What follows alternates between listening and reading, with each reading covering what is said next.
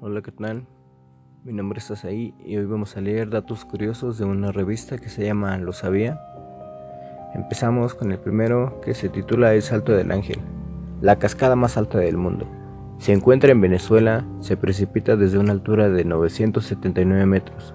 Nace de cientos de arroyos y grietas que forman un gigantesco depósito de agua que cae desde una altura de 15 veces mayor que las cataratas del Niágara, un río que sale del cielo. El primer parque zoológico de toda América estuvo en la gran Tenochtitlán y fue propiedad del emperador Moctezuma. Tenía animales de todo tipo y hasta bisontes. Estaba ubicado donde hoy está el Palacio Nacional en la Ciudad de México. Si usted quiere decirle naco a una persona que es vulgar, pero en una forma culta y educada, dígale zafio, que quiere decir tosco, inculto y grosero.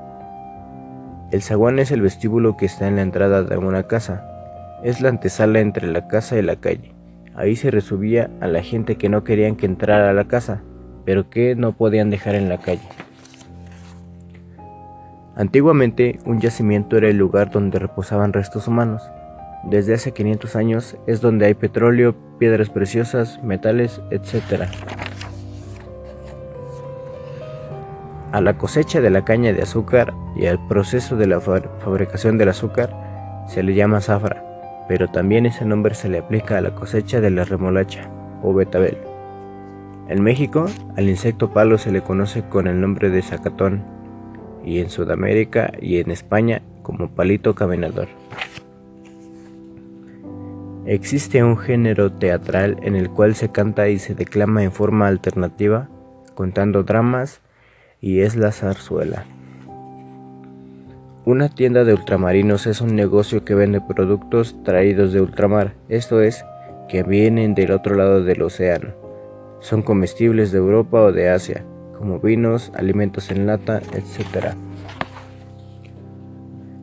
Cuando fue descubierta la zarigüeya, le pusieron de nombre zorrigüeya, porque ese animal tiene su cabeza parecida a la de una zorra. Posteriormente, su nombre derivó a como la conocemos hoy. Un sádico goza con el dolor ajeno. Ese nombre viene del tétrico marqués de Sade, quien disfrutaba haciendo sufrir a sus víctimas. Tener gran zozobra es experimentar inquietud, congoja. Esta palabra viene del fuerte sentimiento de desesperación al estar a bordo de un barco que se va a pique, o sea, que está zozobrando. Las dos vigas de madera o de aluminio largas y paralelas de una escalera se llaman zancas, y la serie de pequeños travesaños que tienen a lo largo de las zancas se llaman peldaños.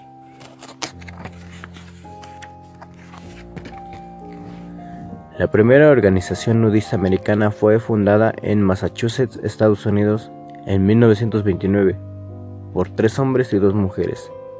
Al año ya eran más de 100. Se le llama palíndromo a la frase que se lee igual al derecho que al revés. La más larga en español es: a mamá Roma le aviva el amor a papá, y a papá Roma le aviva el amor a mamá.